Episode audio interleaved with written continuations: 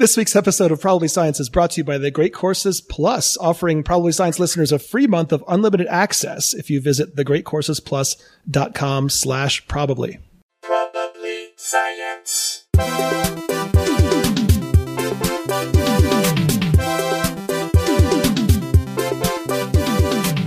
Hey everyone, welcome to Probably Science. I'm Matt Kirshen. I'm Andy Wood. Uh, sorry we had a few days off. Um, Andy's been busy with a new job.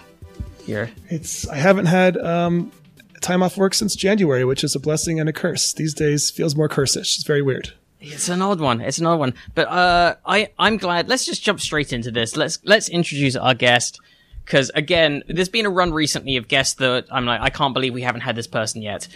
Because um, No, I was only finally- slightly angry you hadn't invited me all these years. well, I was just thinking, like, finally, the comedy world has a guy called Matthew with a mathematics degree. Finally, there is. it's Matthew Broussard. Uh, not not only a guy called Matthew with a mathematics degree, but also who is athletic and swims. You're you're basically the middle of the Venn diagram of the two of us. I was gonna say my middle name is Euclid. No. Uh, yeah, So- I share a lot with both of you that I don't share with many swim. Uh, with many, sorry, Freudian slip. With many comedians, I can't share swimming with many comedians. I can't share math with many comedians. And Yeah, we were briefly those are my- teammates. we were Oh, yeah. Golden Road. Those are like my two favorite things. Swimming and math are my two favorite things outside of comedy. I'm a very boring person. criminal that we have. Yeah. Yeah. you- are you are dating and maybe engaged to a competitive? Everyone thinks that. Just dating. Oh, okay. Sorry. Okay. Uh, yeah, pro swimmer, a 223 long course 200 breaststroker. Damn, that's quick. Isn't that a, yeah, 205, 205 short course, just fat, Short course, 58. short course, short course yards or meters? Short course Short course yards yards. is a two, Yeah. yeah. that'd be quite a record. Uh, but like, yeah, like a 58 low in the 100 breast, which was the slower over two. Those are, Any anything under if anyone's ever broken a minute in the hundred breast short course yards, that's super impressive, It's male or wicked. female in my book. Yeah. yeah. And now someone broke 50. Um, Wait, really? Oh, a dude did, right? yeah, one, uh, two. I think Obviously. Ian Finnerty and, uh, Caeleb Dressel broke 50, who's not even a he- breaststroker. What a freak. Almost he almost graduated with uh, records in the hundred of every stroke, didn't he? yeah. Yeah. No, not the backstroke. He never got the backstroke. Yeah, so he was close. He, he did, yeah, I think he was So, like uh, Sorry, this is super dorky. I mean, they're they're num- numerically related, so yeah. Have either of you done a swimming episode of the Dork Forest? Has anyone done that? Ooh. I offered to. Actually, I reached out to Jackie about it, and I haven't done it yet. You, you two should team up on that. I did um, I did an episode, a joint episode with friend of the show Mike Kaplan, uh, about uh, a month ago. She's now doing because now they're all over Zoom and remote recordings. Right. What was y'all's topic? We did uh, advice columns. Nice? I love Mike. I love Jackie. Yeah, they're both, Both great their people. comedy. Yeah. both friends. Wait, of the Matt, show. both multiple friends of the show, I believe. You're both obsessed with reading advice columns or giving Yep. advice? Yep. No, reading advice. That's all we need to know about that. We can move on. Yeah. if kidding. you want, if you want to What? find out more about that, you can listen to the Dork Forest episode from about a month ago. Uh, Well, I mean, give you give you a tease. Is it a thing that like gives gives you that same ASMR response of listening to people explain things in stupid detail? No, it doesn't give me that. It just it just gives me a kind of like it's it's problem solving. It's you get a brief sense of superiority over people. You Okay. you get to enjoy you get to enjoy the thrill. I've talked about this on the show before. The thrill of when someone writes into an advice column to uh to be like, how do I deal with this asshole neighbor? And they get told that they're the prick. Like that's Oh, yeah. that's one of my favorite things. So they're like, and then she did this, and then she did that, and then the advice columnist has to be like, yeah, that was all perfectly reasonable behavior in response to you, lunatic. Uh, and you need to apologize to your daughter right now.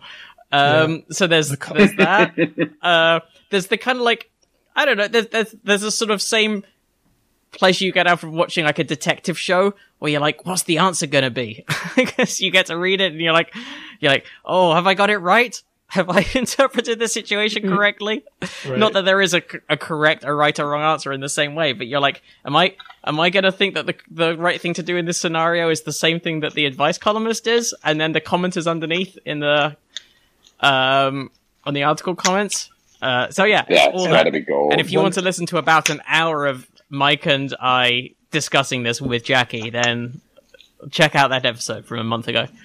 I will, but I just want to get the, the brief synopsis. What is the high and the low as far as like, um, Dear Abby to Dear Prudence to what, you know, who are the, what are the extremes of Oh, quality? I, I, I, I don't know. I bounced around a bit, but um, but my favorite generally is is Dear Prudy in Slate, yeah. which That's a pretty good one. Yeah, which has as of a couple of years ago a newer writer who I prefer. Yeah, I did comedy for one of the famous ones. Oh What do yeah, mean? A live version Uh, of it? Live comedy back in the day. Back I mean, a live I version of an advice, advice column?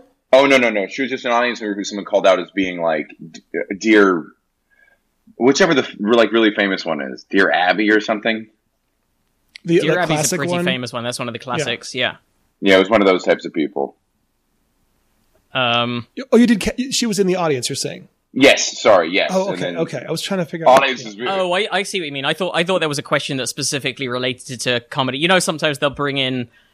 Uh, if it's a little bit out of their comfort zone, they'll bring in. A, I, don't, I don't know what the answer is, so I asked this person who is who has this relevant job.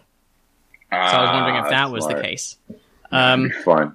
Matthew, we like Yes. to ask our guests before we get into the deep into the episodes. What, if anything, if anything at all, is your background in science and or mathematics? Uh, applied math degree with a lot of classes in mechanical engineering. Uh, my father was a PhD chemist. My mother had a master's in microbiology, cell immunology. Grew up with uh, periodic tables as dinner placemats. Um, I'm not a fan of science. I like math for the sake of math. Science can be Ah. fun, but I, I, I love physics the most because it was the raw application of numbers. Uh, I get more, I get less passionate when it moves into application. There's some science I do enjoy. I mean, um, I- I enjoy reading about science, but That that's interesting. That's that, I I don't think we've had an answer like that before. So because so for you is is it it really is about the puzzle and about the yeah, the unraveling logic. yeah, the way it all works out. There's something beautiful. It feels like, you know, like a good script when everything ties together. Feels like that, but like it just is. It's not. It's it's a a crazy thing. I often think, but like even if the, like I don't know if I believe in God, but God couldn't contradict these rules. These are laws not of this reality, but every reality. And Right. and I find that so cool that things can just come together. Things like e to the ix equals cosine plus i sine x is is how many characters come back for the season finale and all all all play a part and it all cancels out into in such a simple form. Um, things like that. They're, they're really exciting. The way it can build up so big and then so much falls out and then it goes from so messy to so perfect. Um, it, it's as captivating as a human drama to me when it's good. That's that that's great and does make sense with what I know of your brain, both from you know we've had various mathematics conversations and you know we've been at a gig together where you've you pulled out a notepad and been like, hey, look at this cool thing that I just discovered. It's just- That happened once, but yeah, I found Yep. something cool. Yeah. one um, more time than it's ever cool happened formula. in my life. You, Yeah. yeah. you you are the only you, you are easily the only uh, comedian that has ever shown me a piece of interesting mathematics at a gig in a green room. it's But- it's very rare to meet other people with a passion for mathematics. It's it's widely hated. I don't understand that. I, I think it's it. I we've we've talked. This has come up on the show quite a bit, but I think it's because quite often it's widely mistaught. I agree. It's it's taught in ways that are just boring and functionary, and it just like I, I think I, I mentioned um, on the show a few years back that a, a while ago I was dating someone who had a middle school aged kid, and I just ended up having to help him with his mathematics homework one day, and it was just dull. It was and exhausting because it was all um he they were doing like um slope intersect stuff with uh, with linear equations and it was just all straight line equations and various permutations of like if we give you the formula what where does it cross the axes or what's the equation of the line that goes through these two points?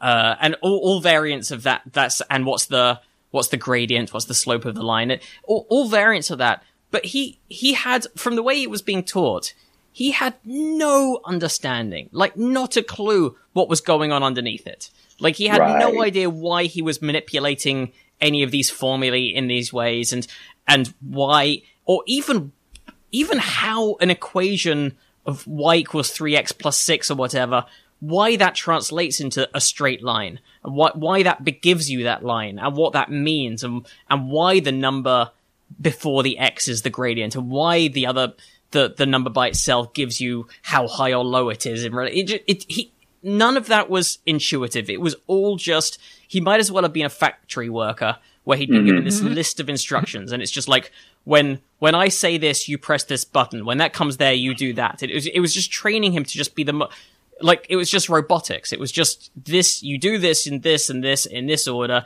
and then you write down the number you get there. And Yeah. if you make a mistake, and if you make a mistake at any point, you have no uh, idea of why you've made a mistake because you have no understanding of what's going on underneath it. So it's just like I either got the right answer or I didn't, and I guess I either get the point or I don't. And it, it and I can Yeah. see why if it's been taught like that, and you're and you don't have any understanding underneath, of, of course you hate the subject because it's just a, a, like a lesson where a confusing series of instructions are barked at you and you have to follow them, and then you get told you did it wrong. it's just Yes. miserable. right and there's no even when you get it right there's no click for me if you have an intuitive guess as where a problem is going and then you land somewhere near there but with Yeah. more understanding it feels it feels like a, a, a, you had this fog over your prediction and it pulled back and everything was where it should be. I had a similar thing. I was teaching linear algebra and that's a really cool subject. That was most of my degree. And uh, working through the student there were there was just you know you learn these really rote operations things you can do how you do it you, you Just like you linear take algebra, that's all sort of matrices and vectors and Yes. like eigenvalues, vectors. eigenvectors, and that kind. yeah the biggest thing is learning linear independence what linear independence means which is like the matrix just looks like a, just a bunch of numbers but what you what they fail to show is what you need to think about is vectors are a way of getting around space and if you have two vectors that point in the same direction, then you can only go along that. But if they go in slightly different directions, then you can go anywhere in the two dimensions of those. Or if it's three dimensions, you can move in three. All you need is three dimensions. But if they if they connect, if they land on a, all three vectors land on the same plane, then you're limited where you can go. That's all to do with like range, and that becomes you know linear independence, null space, invertibility, um, rank of, of dimension. Those are all one concept in my mind. Now that I've learned all these things, it's like you're learning all these terms on these processes. You're learning one idea. There's one idea, and it needs to be heavily visualized in order to be taught. But Like, it can't be to- visualized beyond Oh, three dimensions. I mean, it can in the first three dimensions, but the rest you have to be like, well, now we can't visualize it, but just the rules you had for the first three dimensions You keep could- going. So, like, I disagree. I spent Right. a lot of time thinking about this recently. You can do four dimensions if you think of a fourth dimension as as like some sliding scale, as like time. It's a plane that moves along a vector through time. But even then, th- th- it- it's harder to mention. Like hyperplanes are very difficult. But you could still attempt to do that, and you can show the one, the two dimensional case and the three dimensional case, and show how the, it, it all breaks down. But you should be showing visualizations of vectors that you can rotate in your hand and see what it means, and how come three, why three coplanar vectors can't go everywhere. why Uh, three coplanar vectors? Oh, because they're Well, just stuck well, in well, one, not- yeah, plane together. Yeah. Yeah, one plane, so you can't move off of that plane. Yeah. And that's understanding that concept unlocks about three fourths of linear algebra. and then the rest is eigenvalues. Well, here's here. yeah.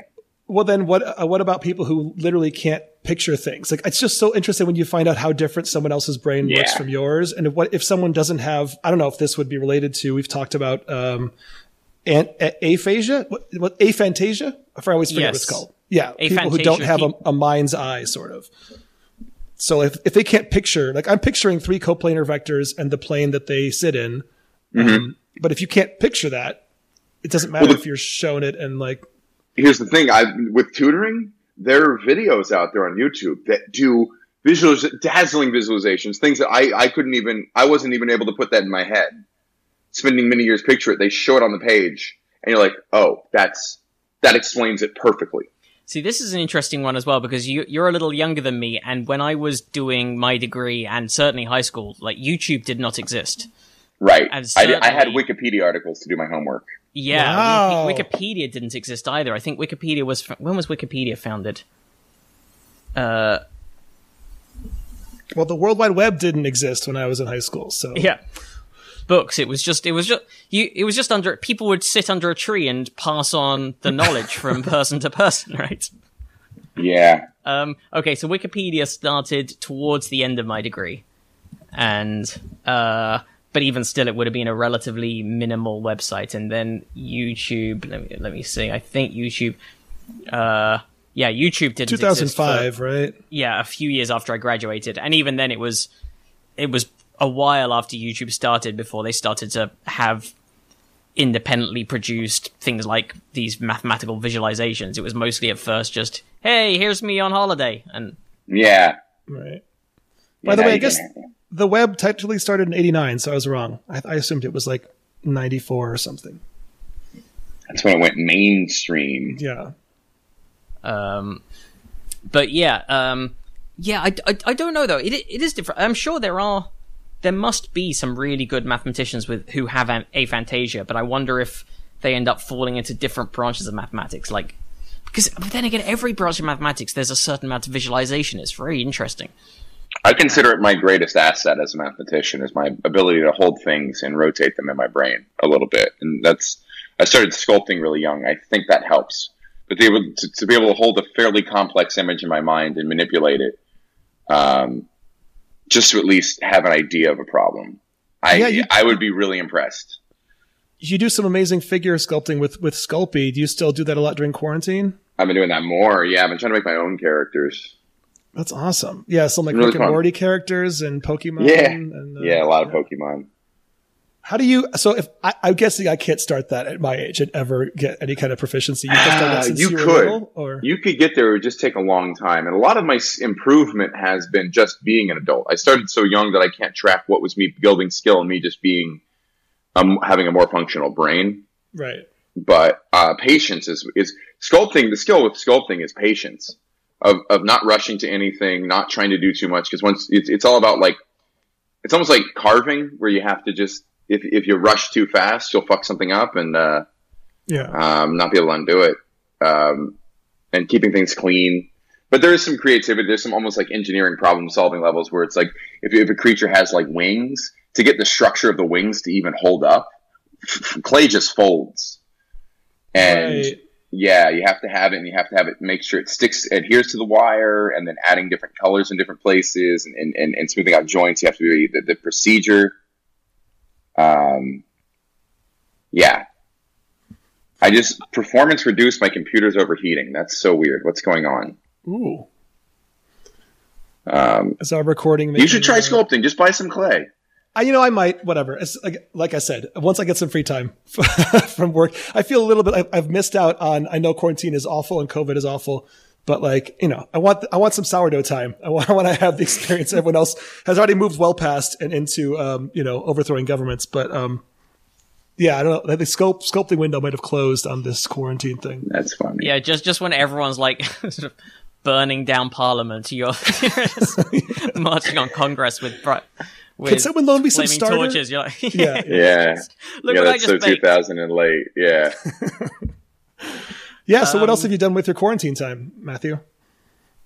I've yeah learned some math.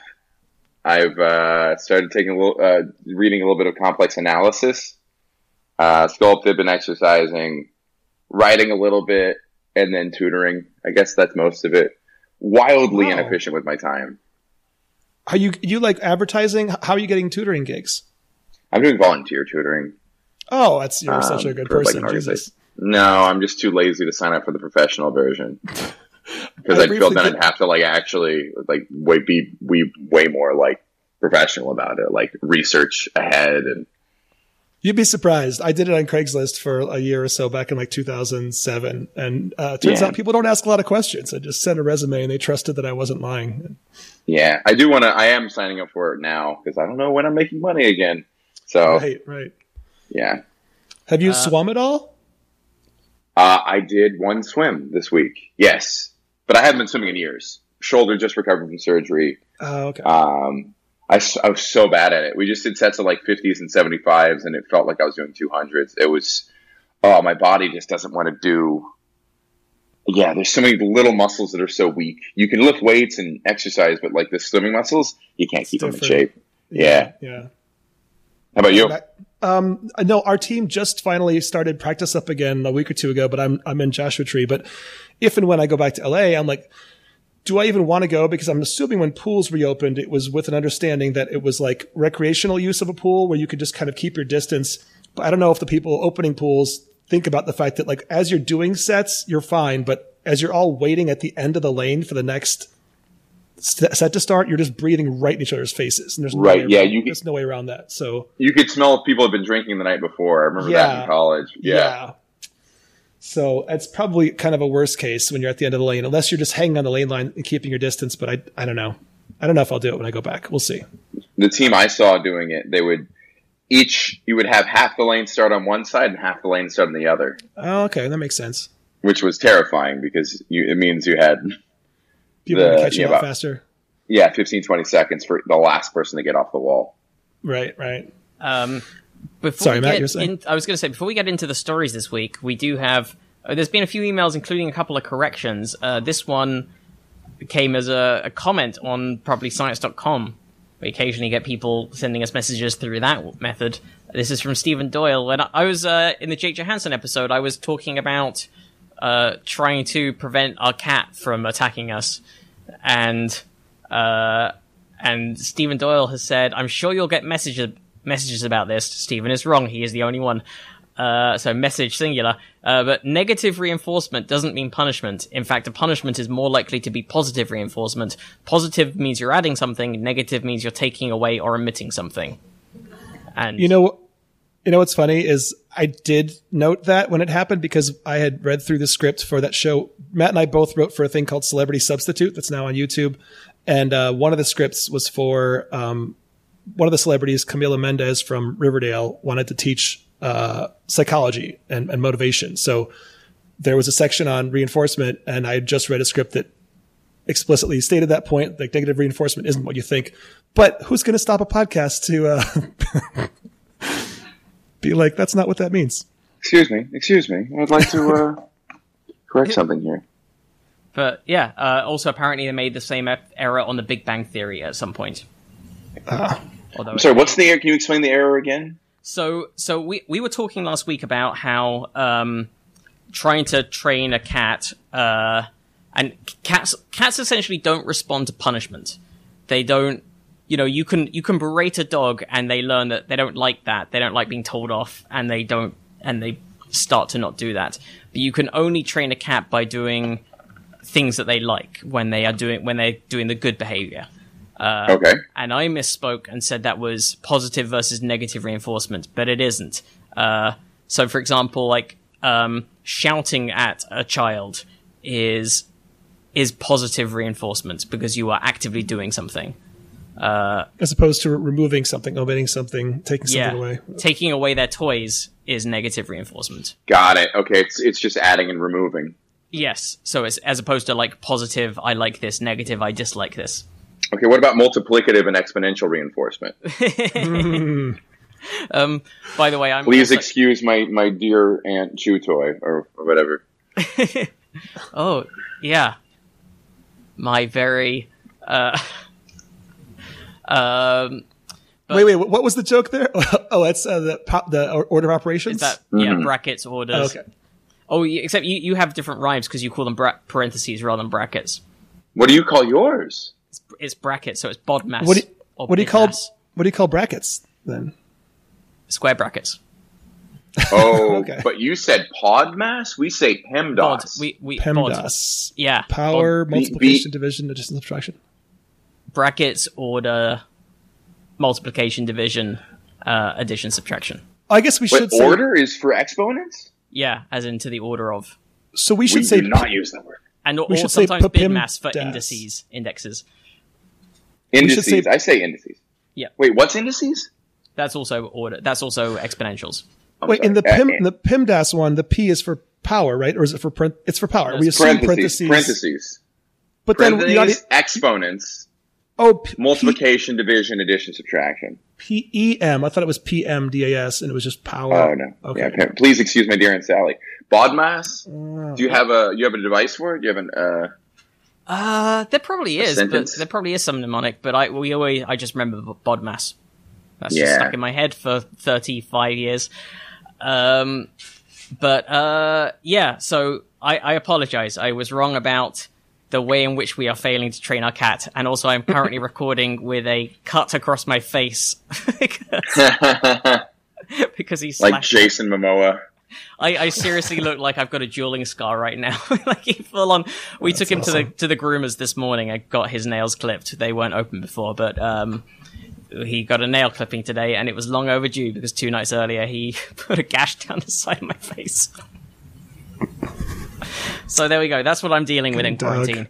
You're making Andy's Andy's working on a TV show. Uh, Matthew is making elaborate three dimensional models and helping kids through high school, and I'm trying to wrangle a feral cat. That's what I. Oh, sp- speaking of TV, Oh, we did get a not to- cat oh, really? during this. Yeah, he's lovely. How how's that go? It's good. yeah, his name's Password. Excellent. And you're just going to get rid of him as soon as COVID's over? Yes, yes, that's the plan. Okay. Excellent. Excellent. Oh, you were saying? Quick, quick TV digression. Uh, the Great Debate, the show that, um, TJ, friend of the show, TJ Chambers runs and that I wrote for and that Matt is a guest on, um, just premiered last week. And there's another episode tomorrow night on Syfy. It's Thursdays at 11 on Syfy. And particularly you should watch the one airing June 25th tomorrow because I make a cosplay cameo that I'm sure I will never be able to, uh, live down. But, um, Yay, new profile picture. Oh, I picture. didn't know that. I, I, I didn't tell had you no about idea that? You got an on-camera moment. No, I will Oh. was tuning in. my face will be obscured, but my some other parts of my body will not. So I'll uh, leave it to the listeners to see if they can spot me on Syfy on the Great Debate, eleven o'clock on Thursdays. And then uh, Matt, your episode, I'm not sure when it airs, but uh, within the next six weeks because we only made eight, eight episodes. So Um, should we do a nice little Neanderthal sequencing story? Genome Yeah. sequencing from archaeology.org. This was yes, sent in by frequent contributor Justin Broad. Uh, in Leipzig, Germany, according to a statement released by the Max Planck Institute for Evolutionary Anthropology, a third Neanderthal genome has been sequenced by a team of researchers led by Fabrizio Maf- Mafessoni. Excellent name. The first Yeah. sequenced genome belonged to a Neanderthal whose 40,000 year old remains were found in Croatia's Vindija cave, while the second came from a Neanderthal individual whose remains were found in Siberia, also in a cave, and dated to about 120,000 years ago. Holy shit.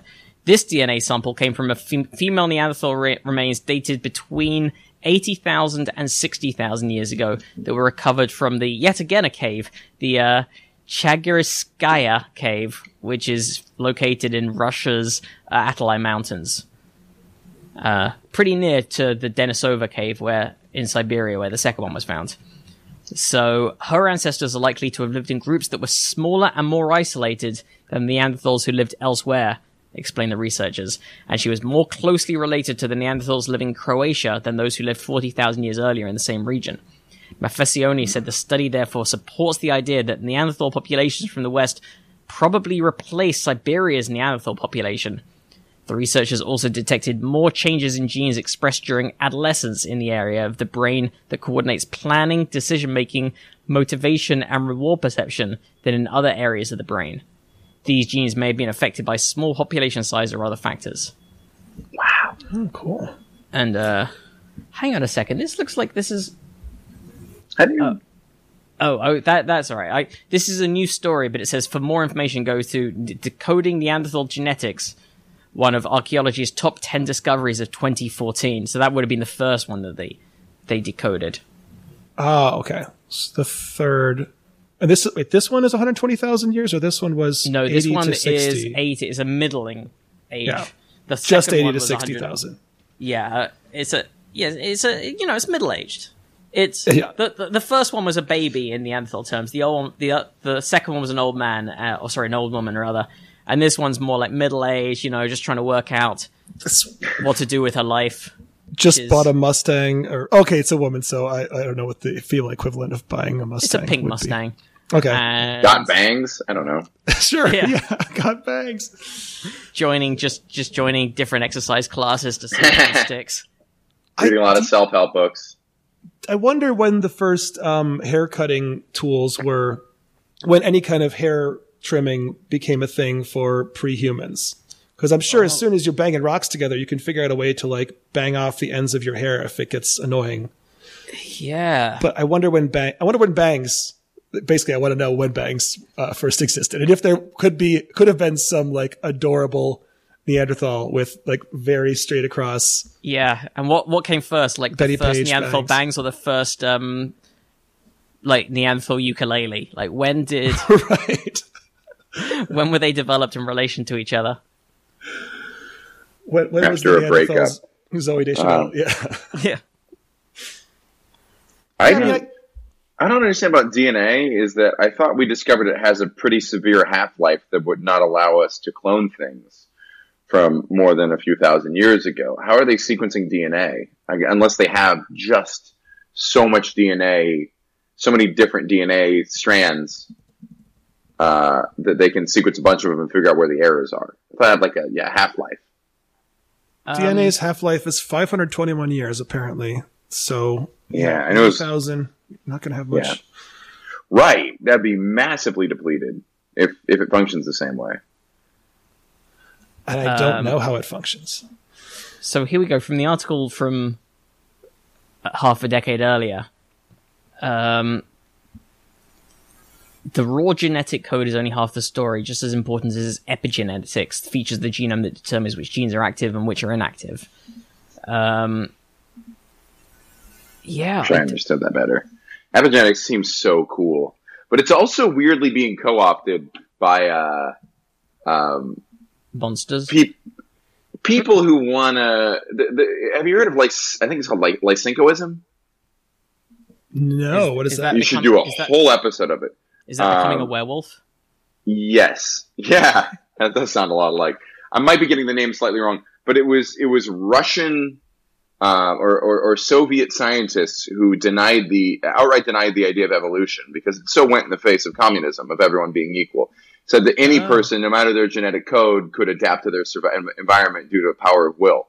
And they basically were like, we're arbitrarily uh, examples here, like, wheat can survive a winter, but like uh, barley cannot.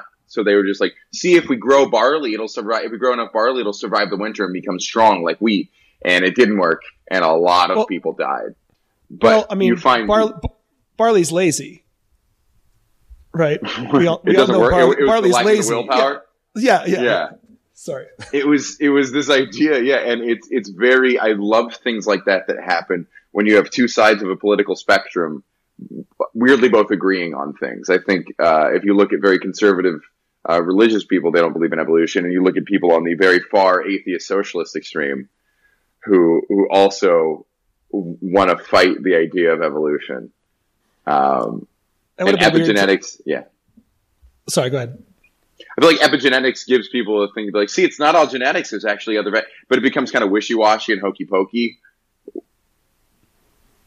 Am I making In term- sense? uh, in terms of no, I I guess can you why it becomes wishy washy in what way? Uh, people being like using just the broad idea of epigenetics, see- being like, see, you're not defined by your DNA. That you can, you can very, through, I guess, sheer power of will, deny your genetics. Wait, wait, wait, is epigenetics sort of related to like Lamarck, Lamarckianism? I could be getting epigenetics wrong. Is it What's about? Uh, let's see. According to Nature.com, it involves genetic control by factors other than an individual's DNA sequence. So Right, just about like right. switching things on and off. Not about, but not about like if I work out hard enough, I'm going to give birth to a muscular baby. It's not like Lamarck. Uh, people think that, people oh that then that's what I'm talking whatever you, whatever that is I've seen that kind of come up Oh yeah, I think that's. I think the guy's name was Lamarck, who had a you know a different view from Darwin of of you know basically you can make changes to your genome in the course of your life through things that you do, and those will be passed on. So yes yes which I guess there are examples of I just haven't seen it being that compelling or just seems like such a small drop against like overall how it's crazy how much DNA defines right, in, right. in any creature yeah Uh, yeah, as I mean, humans have the ability to really much, very much overcome them, but we don't change the DNA underneath in, in the process. Yeah, uh, Lamarckism is definitely a pseudoscience or a non-science. I'm pretty sure there's not any version of it that, uh, yeah, about passing on physical characteristics of the parent organism acquired through use or disuse during their lifetime. It's not. That's what I'm talking about. That's exactly what, what- like. I don't think that's as. I think that probably does exist, but not as much as people would. no, like no, it it doesn't. It doesn't. No. Oh, really? Okay. Yeah, it's it's a Um, it's a pseudoscience that was yeah yeah. Okay, so what, while you've been chatting about that, I've been trying to look up how exactly they sequence DNA of such old, uh, degraded um, uh, molecules. And you're you're right, there is a huge degradation, uh, but it, it looks like they base from what I can see uh, from just jumping around a few different articles. It looks like even though any given DNA strand would be wildly degraded, they can still pick out little bits of DNA and also little bits of proteins. Uh, and from that, they can, from many, many different molecules, and from that, they can mathematically reconstruct the whole genome eventually wow. using also uh, I think various different uh, modeling and techniques also because they also have to um, make sure they're not picking up any uh, sort of foreign contaminations DNA from bacteria or whatever that also lives inside the organism. Right. Um, There's so much of the bacteria in our body isn't our. I mean, so much of the DNA in our body isn't our own. Yes. So it looks like even under the best preservation conditions, this is according to the Wikipedia article, there is an upper boundary of between 0.4 and one and a half million years for a sample to contain sufficient DNA for contemporary sequencing technologies. So we're never getting dinosaurs back. Yeah, we're we but that's the other thing is we, we're sort of as far as I can tell we we we're never getting a full DNA molecule. What you're getting is thousands and thousands of bits of thousands and thousands of molecules, and you are then reconstructing what one of those molecules must have looked like. Okay, Um, that makes sense. Bigger question: Is it is it Neanderthal or Neander- Neanderthal? And are you just a dick who's are you just a pedant if you say Neanderthal, even if it is right? uh, I don't know. We've had this conversation before on the show, and I cannot remember what the actual correct answer is. I think it's fine. I, if you want to sound smarter, say tall. I say. right? Yeah. Didn't is what do y'all know about Neanderthals? Not a lot. Um, I forgot. Did did Jesse ever get tested, Matt? Did our former? I think or- he did. I think he did erstwhile discover that he had a fair amount in him. Jesse, Uh, who? who? our- Jesse Jesse, Case. Case, our, our, Oh, our- yeah. theoretically our third host, but who is uh, on a five year hiatus in Nashville. Jeez. Um, I read something, and this could be. I, don't take this as fact, as with everything I say. That Neanderthals weren't like savage and brutal; they were actually more peaceful and tranquil, and that the pre-humans who became us came in and destroyed them, came in and wiped them out, and and I think procreated with them a little bit, which is why we carry some of their DNA. But we made it sound like they were the out, outside savages, and we were and we were the ones who, who won against them. It was it was more the other way around. Yeah, I believe that is the case. History is written by the winners. hmm Not the bangs wearers. Yeah, yeah. Uh, Um, so go ahead. no, what were you going to say, Andy? Well, I had another story uh, that ties in with a friend of the show. I was like, should maybe we should wait until we actually have this person on, but whatever. It won't be as recent. Um, we got an email from a listener named Hunter Reese about a comedian who applied for a job at NASA and received a rejection letter. Matt, did you see this yet? I saw the email. I didn't realize it was a friend of ours, though. It's Alex Falcone. Yeah, Portland it zone really? or Los Angeles zone now. Yeah, yeah. Um, so Matthew, did you ever consider during know the time? What's that? You know, Alex. Uh, Yeah, Matthew, did you yeah. ever did you ever consider applying to uh, become an astronaut because of your? I mean, I'm pretty sure if you don't now, there was a time when you did meet the qualifications because of your degree and. Um, actually, I don't know if you Never thought did- about it. yeah, we talked about it early days of this podcast and then didn't do it. I think Brooks Brooks Wheelan, the fir- original third host, uh, and I both technically could have met the criteria. But so yeah, Alex. Wouldn't y'all be too tall? I don't think there's that rule, and if if there is, I'm not that tall. I don't. I don't think I'm. I What do you think, think the it's like six foot might be the cutoff. No, really? Yeah, Oh. yeah. Wow, I could Well, be an astronaut. You you, you could. Hang on, is it is Uh, it too tall or too tall? nice work. There it is. okay. Uh, So- no, it's not that extreme. A height of between sixty-two and seventy-five inches. So That's that's, tall. 6'3". Brooks would be at the top of that, but Yeah, I don't think Brooks is more than six three. Yeah, that wasn't the issue. It was laziness and then probably uh, intestinal fortitude. Um, but if we gotten that far, Yeah. so yes, I guess last week Alex, t- this is a, a tweet thread that Bored Panda compiled into an article because that's the world we live in. Uh, so Alex tweets that you may recall that back in March, NASA accepted applications to their 2021 class of astronauts. I've been dreaming about this since I was a small child, so I couldn't wait to apply. Sadly, I received bad news this week that my application was not accepted. I've posted the entire rejection letter here in hopes of saving others from the heartbreak of trying to live your dreams. Don't shoot for the stars because if you miss, you float aimlessly into the cold, dark void until you suffocate. that's funny. So, uh, dear Alexander, we regret to inform you that your application to our astronaut candidate program does not meet our stated qualifications. We normally do not write a detailed response to applications of this type, but there were a few matters you raised in your application that we believe need to be addressed. First and most importantly, you do not meet the minimum requirement of quote, a master's degree or higher in a relevant field. According to your application, you have seen Masters of the Universe and think that should count. It does not. to be generous, This we looked real? over your provided This trans. real yeah, yeah. yeah. To be generous, we looked over your provided transcripts and it seems you haven't taken a science class since 10th grade chemistry in which you received a C plus. You even took the time to note that your teacher that year was an idiot and that doesn't help your case with us. As a personal note, I'd like to suggest that it's not healthy for a person of your age to still take the time to settle scores with high school teachers, but that's beyond the scope of this letter. In the section for other relevant skills, you only said that you enjoyed the scene in Apollo 13 where they, quote, made a fucked up air filter out of socks, which is not what happened, and that you, quote, liked space Legos almost as much as the pirate Legos as a kid. Why would you specifically mention Lego if the space one wasn't even your favorite? That doesn't make sense. Perhaps you can apply to be a pirate. It was completely unnecessary of you to include a, lit, a list on the margins of your app, of your application with quote reasons to pick me over those nerds, since the purpose of the application was precisely to show us why we should hire you, and also the very people who are reading this are quote those nerds. uh, even still, your responses were particularly unpersuasive. In future applications to any employer, we advise you to refrain from mentioning that you quote have always wanted to poop into a vacuum cleaner. As for your physical qualifications, while we no longer require pilot experience, your request that you, quote, always sit in the front seat because I get a little motion sick does not instill, does not instill confidence. You use the whole section to order food? Seriously? Uh, note, I have been instructed to notify you that we do carry, quote, astronaut ice cream in all our gift shops and online, since that was 90% of the reason you're applying, as you said. Perhaps you can satisfy yourself that way. Lastly, we have read your supplemental page of questions for us.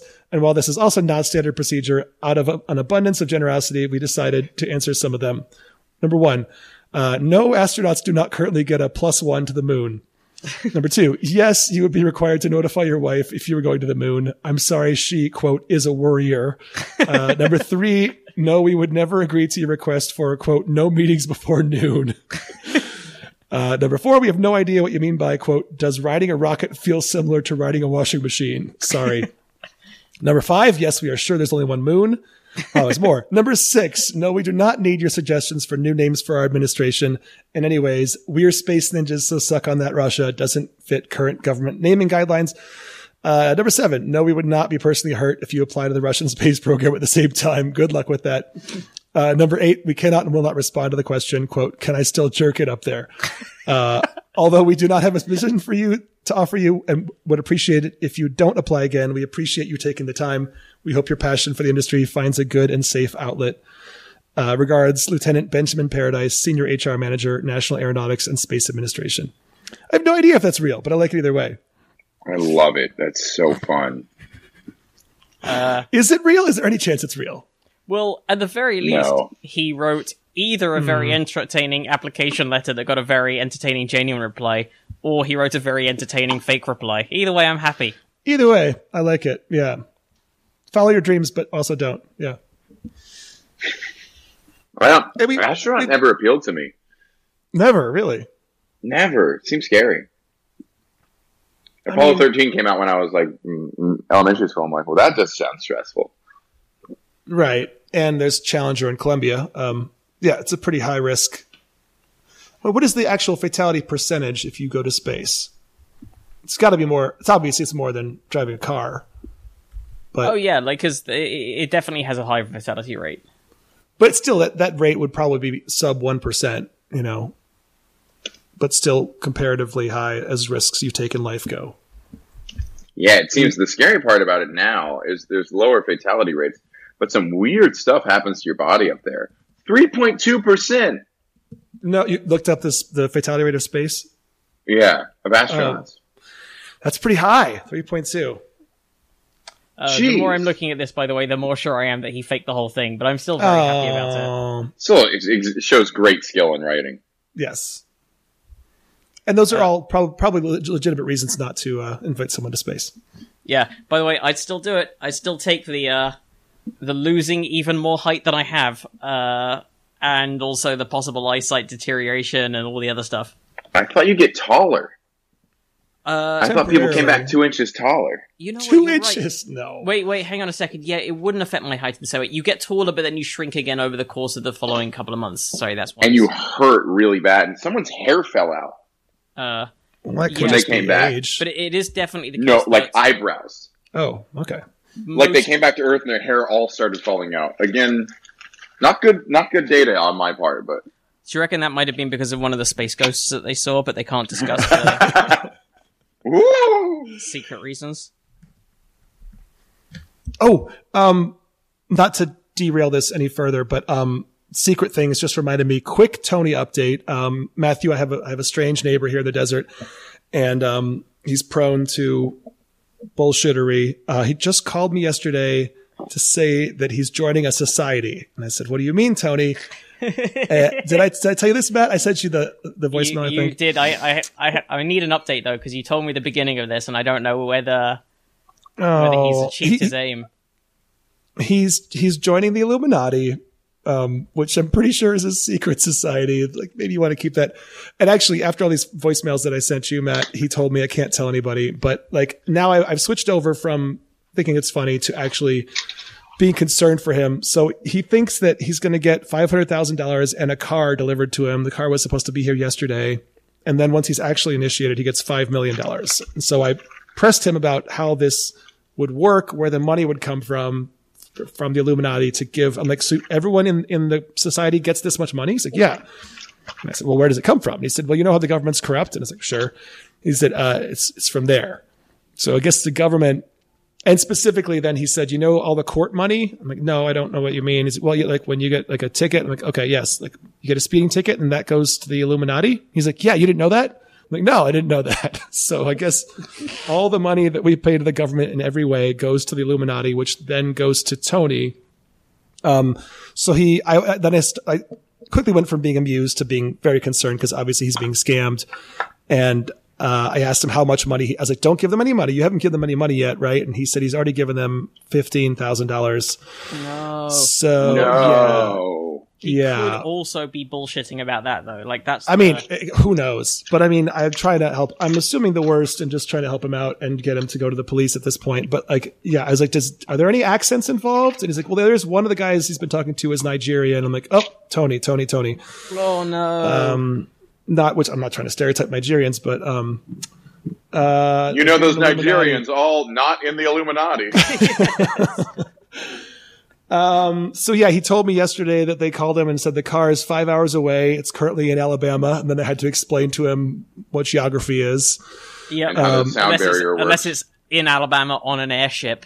Right. which It's like, case- Tony, that's 2,000 miles. If you drive straight, that's 29 hours. He's like, okay, okay. And then later on, he said, they said it's in Arkansas now. I was like, so how do you, how are they going to give you the money? Cause he doesn't have a bank account or a credit card. And he said, oh, cash. I'm like, how do you get the cash? He's like, oh, the car is going to include a plane ticket, which he then uses to fly to Georgia. Then I had to explain to him, you literally can't fly in a plane with more than $10,000 in cash. It's illegal. You'll get stopped.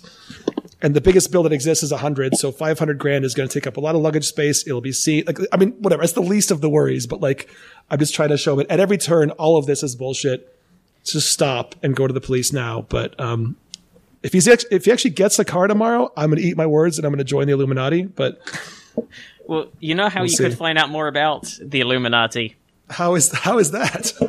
You could you could watch or watch and or listen to lecture 12 the Illuminati No way. cul- straight up on uh, Dr. Richard B. Spence's The Real History of Secret Societies on the Great Courses Plus, our good sponsor.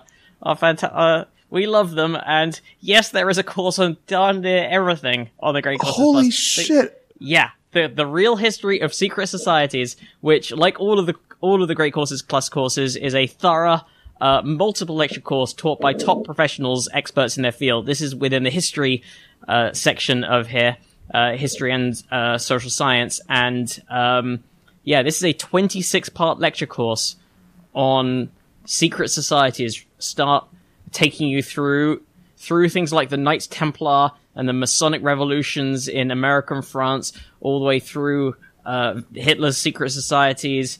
Um, it goes through. It, it's sort of jumping through. It, it takes you through some of the sort of conspiracy theories ones. There's a lecture on debunking the Elders of Zion, which is that anti-Semitic conspiracy theory Right, that pops right. up frequently.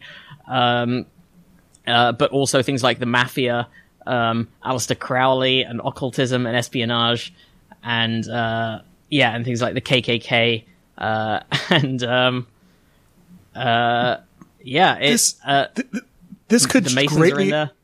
this could greatly improve Tony's quality of life. I know he doesn't have a computer, but I also know that you can use the Great Courses as a mobile app. So I could just have him sign up for a free trial by going to thegreatcoursesplus.com slash probably. On his phone, he could discover for himself what the Illuminati is and how there's no way they're giving him money. This could actually help my neighbor. Wow. Uh, yeah, possibly, possibly. This is um, yeah, Dr. Richard B. Spence, Rick Spence, who's a professor of history at the University of Idaho, teaches this course. And yeah, like all of the Great Courses Plus uh, courses, they are it is taught by a university standard lecturer who is selected specially for their expertise in the field and also their skill at lecturing and communicating ideas. So uh, yeah, you can get a trial if you go free trial if you go to thegreatcoursesplus.com slash probably. Uh, I know a bunch of you have, and uh, I hope a bunch of you more do as well. Yeah, it's a great way to, if you have COVID free time, to fill that time with something you'll be happy you did later. Yeah, and uh, let's all gloss over that curious grammatical choice I made in that previous sentence. Wait, what did what did you say? I forgot. Uh, I hope a bunch of you more still now. I don't know. It was like it was like a crossword clue of a sentence. Was- I think I want to learn about the Illuminati now. Maybe I'll I'll watch this and then just give Tony my Cliff Notes version. Yeah, well, you're driving backwards and forwards from Joshua Tree as well, and the handy thing about the Great Courses Plus is you can jump between the phone app and the TV and computer interfaces, and you can pick up the lectures where you left off. So yeah, you could use your couple of hours to and from Joshua Tree to LA to catch up on finally crack the mystery. three or four of- lectures in there. I'm gonna do that. And by the way, like I said, if if he does get a car, you'll never hear from me again because I'm I'm just- in. I'm joining, and I'm stopping the podcast. I'm not telling a soul. But Uh, Yeah, are you in any secret societies, Matthew? No, No, None. I'm I'm Jewish. People think that is. it's like I, uh, the only thing I can say about that is is summed up so well by that Onion article of Jewish man feels left out of global conspiracy. right. You know what I mean? Being like, well, that, I'm not getting any. Man, I could have really used that's a right. That's boost. yet another weird thing we have in common in terms of like uh Americans not realizing we are Jewish.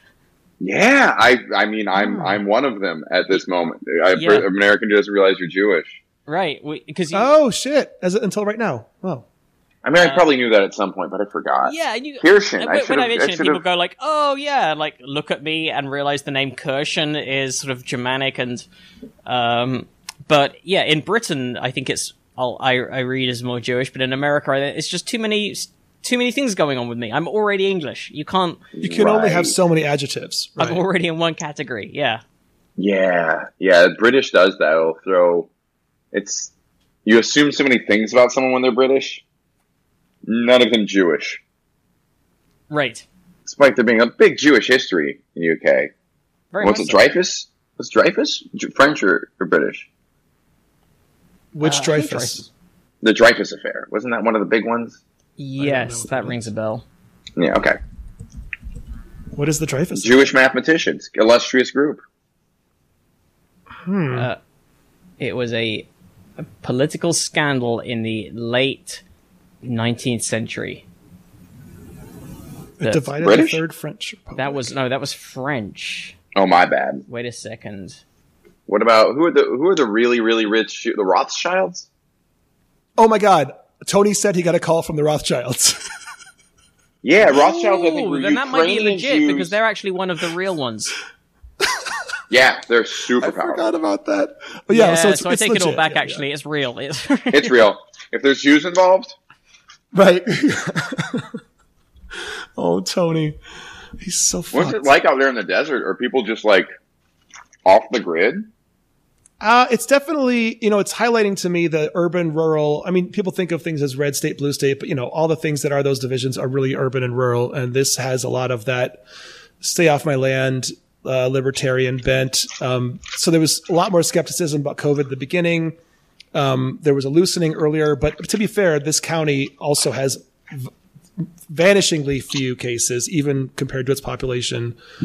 Um, like I think there have been a total of like 15 cases in Joshua Tree, which then again How is big only is a Joshua Tree? population. I mean, yeah, that, this, that, the town that itself is just only as of how spread out you are, and right, right. So you know, and it's seeming like more and more outdoor transmission is pretty rare. So yeah, so stores things started to loosen up on masks, but now stores are just having their own policies to be like just fucking wear a mask. So yeah, it's not it's not that bad. Just wear a mask inside. There are patios that I've gone to and eaten outside without a mask on, and I haven't felt too bad about it. But um, no, it's a strange vibe out here. Definitely, it brings a different That's- kind of person.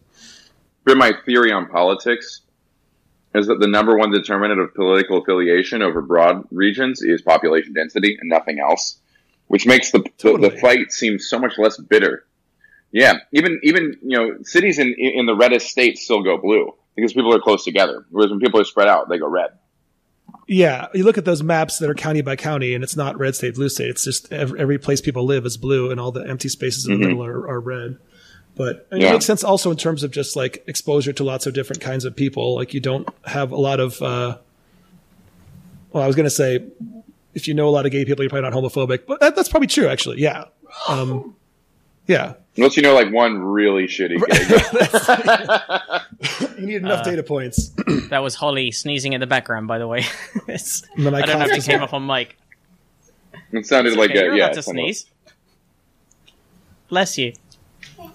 But yeah, the urban rural thing is very interesting, especially because even urban people, we we don't feel the right to like uh, talk about how urban values are good and our American values. We still feel guilt about being urban, and we still have this like residual like, oh, if we were real Americans, we'd be rural. Like all of our popular culture is stories of the true values are the ones you find in small towns. Like no, I mean, true values are inclusivity and are about you know bringing lots of people together and having them fucking work it out. You know.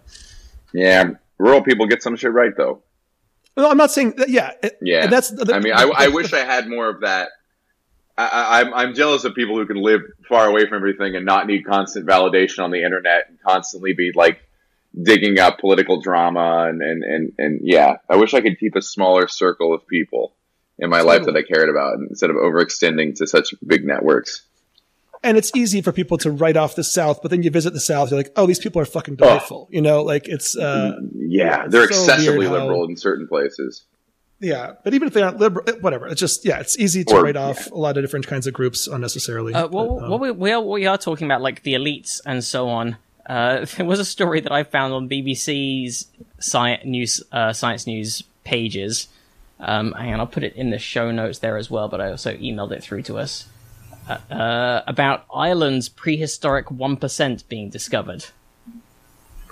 About Ireland? what? Yeah, the the country of Ireland, Oh, oh, Oh. okay. I didn't hear the R. rather than I I S L A N D, Yeah. I R E, and um, DNA has been used to confirm the existence of an elite social class in the Stone Age inhabitants of Ireland. Ooh. It's one of the earliest examples of such a hierarchy amongst human societies. A key piece of evidence comes from an adult male buried at the 5,000 year old Newgrange monument. His DNA revealed that his parents were first degree relatives, possibly brother and sister. Uh oh. He was one member of an extended clan in, that was buried as an impressive stone monument. Oh, sorry, at multiple impressive stone monuments across Ireland. The Irish elites were established during Neolithic times when people first started farming. The researchers extracted DNA from 44 ancient individuals from across Ireland and sequenced their genomes. Again, more sequencing of old stuff. The full complement of uh, the genome being the full complement of genetic material contained in the nuclei of cells. Evidence of incestuous unions like like that found at Newgrange are rare in human history. They are taboo for interlinked biological and cultural reasons. Where they do occur, it is often within royal dynasties, or dynasties as Americans would say, Oh, that have been said it that granted divine status. Brother sister marriages are found among the pharaohs of ancient Egypt and the god kings of South America's Inca Empire. Tutankhamun's parents, for example, are thought by some to have been full siblings. Among these cultures, rulers drew on aspects of religion to legitimize their power and wielded it, wielded it through the construction of extravagant monuments. Uh, Lara Cassidy, who's assistant professor at Trinity College Dublin, said, commenting on the genetic patterns seen in the man from Newgrange, said, I've never seen anything like it. We all inherit two copies of the genome, one from a mother and one from a father. Well, this individual's copies were extremely similar, a telltale sign of close interbreeding. In fact, our analyses allowed us to confirm that his parents were first degree relatives. The Newgrange Monument, yeah, the Newgrange Monument in County Meath is a kidney shaped mound covering an area of more than one acre. It is part of a tradition of elaborate monuments built within large stones or megaliths in Atlantic Europe during the Neolithic. Older than it's older than Stonehenge and older than the pyramids of Giza. Damn. Yeah, the site. Can you imagine that guy trying to pick up girls, being like, "Hey, want to come back to my incest castle?" and she's like, "It's my castle too. I'm your sister." it's kidney shaped. You don't know what one of those is yet. right. Yeah. um, just the the pinky bit amongst the other pinky bits. The uh, it's older than Stonehenge and the pyramids of Giza, and it, the site is famous for its annual solar solar alignment, where the winter solstice sunrise illuminates the inner chamber in a blast of light. That's very Indiana Jones. Yeah. The man's remains were laid in a richly decorated recess in the inner chamber. Uh, the prestige Wow. of the burial makes this ve- very likely a socially sanctioned union, and speaks of a hierarchy so extreme that the only partners worthy of the elite were family members. That's uh, from Professor Dan Bradley, also from Trinity College. And Dr. Cassidy, who's the first author of the new study published in Nature, said uh, that it's an extreme example of what elites do. Marrying within your kin group allows you to keep power within your clan. But elites also break a lot of rules to separate themselves from the rest of the population. It's a bit chicken and egg. By breaking those rules, you probably make yourself seem even more divine. Yeah, this is the 1% all over. Um, remarkably, a local myth resonates within, with both the DNA results and the Newgrange solar phenomenon. The story was first recorded in the 11th century AD, four millennia after the construction of Newgrange, and tells of a builder king who restarted the solar cycle by sleeping with his sister. Wait, wait. Who restarted the daily solar cycle? What is that mean? He, So- uh, he was a god. He was a god who saved the universe. The sun was going out, and he was like, "I have to bang my sister." to make the sun come again. yeah, I think that's exactly what it was. Like the sun didn't come for a few days or something, or maybe there was a solar eclipse, and he's like, like the so there was a. My guess is there was a solar eclipse or something like that, or it was just nighttime, and he's like, "Hey, you know how the sun's disappeared? I've got a great plan on how to get the sun to come back, and it involves me banging my sister. And once I successfully do this, and the sun comes back, you will worship me as a god king." yeah, you God, gotta it's wonder weird. how. It's weird. Uh, yeah. How what? I guess. Well, just I guess human generations being so long, maybe you just don't see the results of how dangerous inbreeding can be for for a longer period. I, I guess the intuitive thing about keeping power within your family makes sense, but like, it's that's got that's got to be a powerful enough force to override all of the innate things in us that tell us not to screw our siblings. You know. yeah. Um, by the way, the Middle Irish place place name Um, so it's the name of the place in in the language Middle Irish for the neighboring for the neighboring Dowth Passage tomb. Uh, it's Fertae Chuile. Apologies for the pronunciation there, and it is based on this law, and that could be translated as Hill of Sin. Mm. But Cousins was okay up until pretty recently. Yeah, Darwin, depending Married whether you cousins. are, depending whether you are cousins is still okay, and first cousins is not that high risk. Second cousins is very, Very low, low. risk. First Yeah. cousins is some but not huge risk, and I don't think it's illegal in most places.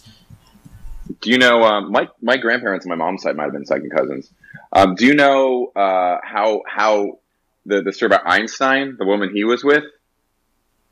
So Was she No. a double cousin or No. something like that? yes, she was a double cousin. So Whoa. Einstein and his partner not only were their moms sisters, their dads were second uh, were sorry, not only were their moms cousins, their dads were second cousins. So very interconnected.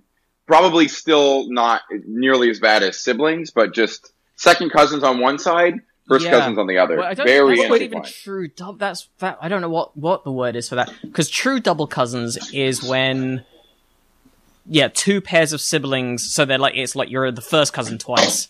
So Yeah, so I marry you, and my brother marries your sister. That's double cousins, and then our our kids are as genetically close as half siblings would be. half siblings. Yeah, the crazy part is Oh. if two if a pair of twins marries another pair of twins, their kids, though though by family would be cousins, uh, uh, ge- ge- genetically they would be siblings. With with the rare with recombination would be a thing that separated that, but you'd have recombination on Yeah. um. So a little more recombination, but So they would be genetically as close as true siblings. I think I think DNA tests would show them to be siblings. Yes, because they come from the same whatever. Uh, 46 chromosomes. Uh, uh, yeah. Have pairs of cousins married and had kids? That must have happened at some point. I Oh, mean, have, yeah. have pairs of Oh, have, pa- have pairs of identical qu- twins married other have two identical twins married two other identical twins and both procreated. That must have happened. That has to have happened. That yeah. must have happened, yeah, because I don't know. There is that weird thing of like twins, identical twins do like find each other. like there, are, there are even gatherings of there's like twin gatherings. yeah. I, Yeah. I bet you anything. There's at least hang on. If I put like uh pairs of identical twins. Matthew, have you seen Floor is Lava on Netflix? No, I have not. It's as ridiculous as it sounds, but one of the teams was a pair of identical triplets who are all dressed the same and they have a very uh, cloying way of speaking to each other. That's so funny. I, there's um there's a, a a- a set of identical triplets. One of them made the Olympic team. oh, wow. Jay Litherland made the uh, 4 a.m. And it's famous because Reese- his both of his brothers were collegiate. Oh yeah, the last Olympics. Swimming triplets. And they were like they showed pictures of them, and you're like, I so rarely see identical triplets. That's so uncommon. the Litherlands? Yeah, Jay Litherland. Uh, by the way, while you were looking that up, I found at least one pair of identical twins marrying each other. Uh, Brittany and Brianna Dean met. Here we go. They met Josh and Jeremy Sailors, both pairs of identical twins, and they met at the annual Twins Day Festival in Ohio. I told you. I told you they met at a twin convention. They were. They had their weddings together, wearing the same wedding outfits at the following year's twin at this year's Twins Day Festival. Uh, and it was documented for a TLC special called Twins Marry Twins. No, of course. Great. By the way, the four of them together, the world's least adventurous set of swingers. Um, but also the most adventurous at the same way. yeah. How does You that know what you're festival- getting. How does that festival take place in Ohio and not in Minneapolis, St. Paul? There's no excuse for that. um, so yeah, and you are you are correct according to this article. And if um, if they both have kids, I think uh, they their children will be as genetically similar as full siblings would be from each other. I wonder if DNA sequencing could determine if you were, um, if you couldn't, know, if you didn't know who the father is between a pair of, of twins, Oh, um, if if tests could even tell. Like I if they think that's if a they gave great birth at the same time. I don't know, and I know the there's been questions about sort of um if crimes are committed and whether DNA evidence can identify, and I don't know if it can. Oh wow, yeah. I mean, there is what I would think is recombination. I, I, I believe. Are y'all familiar with recombination? Uh, let's pretend like we're not. And that might be the term for it. I hope. God, I, I'm going to get so fact checked. The people listening to your episode, this episode, are going to be like, "God, I think I got lost on." I believe random, uh, random uh, exchanging of, of, of information between chromosomes can lead to you having a, a chromosome that's not identical to the one your parents gave you. Just slight differences. This is where I mean, it's basically mutation. Um, and I, I think it happens on a, a, a small enough scale that no one gets too hurt by it, but a big enough scale that we can adapt and grow as a species. So I wonder if there would be enough of that. Uh, so here we go. Here's an article in uh, genetics.thetech.org. The Tech Interactive is the name of the website. Oh, it's a, I think Stanf- it's a Stanford-based website. Um, and the question was, if identical twins have the same DNA, how could you tell who the dad is? And the answer is this is a, this is an article from six years ago now. So it's uh, the, there's probably even more up to date information on the costs of the test. But uh, it says until recently you couldn't. A standard paternity test could not tell which identical twin might be the dad. Because a standard paternity test relies on the differences between the DNA of two potential dads, and identical twins have so few of these that most tests miss them. But a more comprehensive test could. Instead of the usual 15 or so markers that a standard test looks at, you need a test that looks at 6 billion or so markers. Yeah. 6 billion versus 15. That's quite a difference in order of magnitude. Uh, only then do you have a chance. By the telling- time you tested, the kid would already be in college. Exactly. So you can only you can only t- get this much information from sequencing the entire set of DNA, the entire genome of the twins, of the twin, each twin, the mother, and the child. Until a few years ago, this would have been way too expensive, but nowadays, with the cost coming down, you could probably do something like this for tens of thousands of dollars. And this was six years ago, so maybe the cost has come down substantially further. I don't know. They finally busted all those twin crime pair duos. Right. so it does say, uh, yes, you you've probably heard identical twins have the same DNA. This is definitely true right after they split, but the right because they start off from the same fertilized egg, the egg divides a few times, then splits into two parts. One group of cells goes on to be one twin, and the other cells the other twin. So they start off the same, but then their cells divide millions of times before they are born. Every time a cell divides, it has to copy its DNA. Our cells do a very good job of doing that, but sometimes they make a mistake called a mutation. So each twin will have a few mistakes in his DNA that are unique to him. All of us are walking around mutations in some of our cells, and for the most part, they don't do much. But if we have mutations in our sperm or egg cells, they can get passed on to our children. Because of this ident- because of this, identical twins will have a few DNA differences, even though they look the same. And some of those differences will get passed on to their children.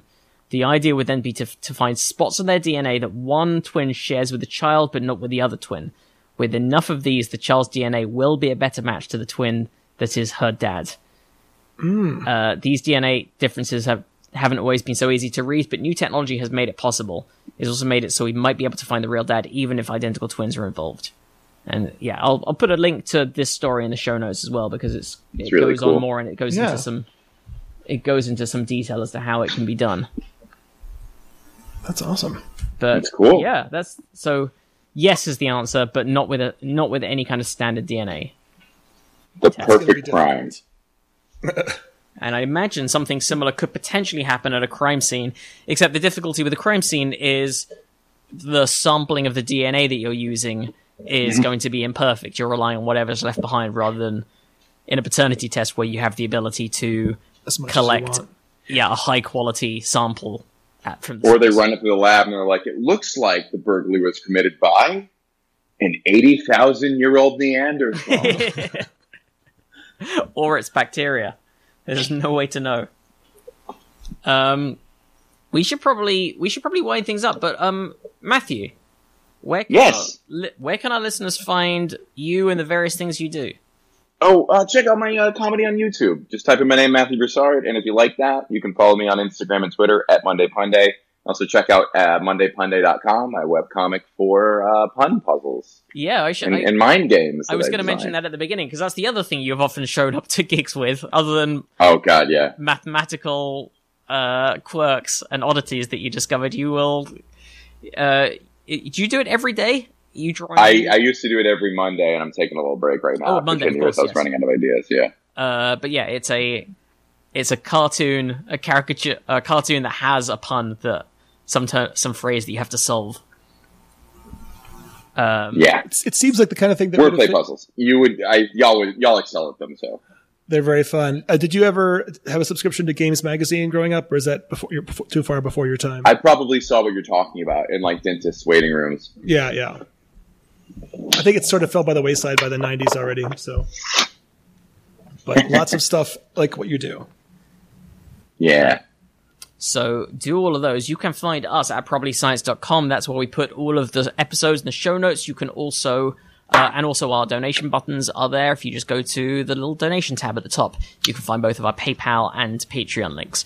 Uh, you can find us at Probably Science on Twitter, Facebook slash Probably Science. You can find us individually on Twitter at Andy T. Wood, at Matt Kirshen. Uh, write nice things about us on iTunes and uh, Stitcher and any other place that you can review a show and tell your friends and spread the word and do all that kind of good stuff. We really appreciate it. Matthew, so mu- thanks so much for joining us. Thank you so much. Yeah. And Keep uh, it don't, crispy.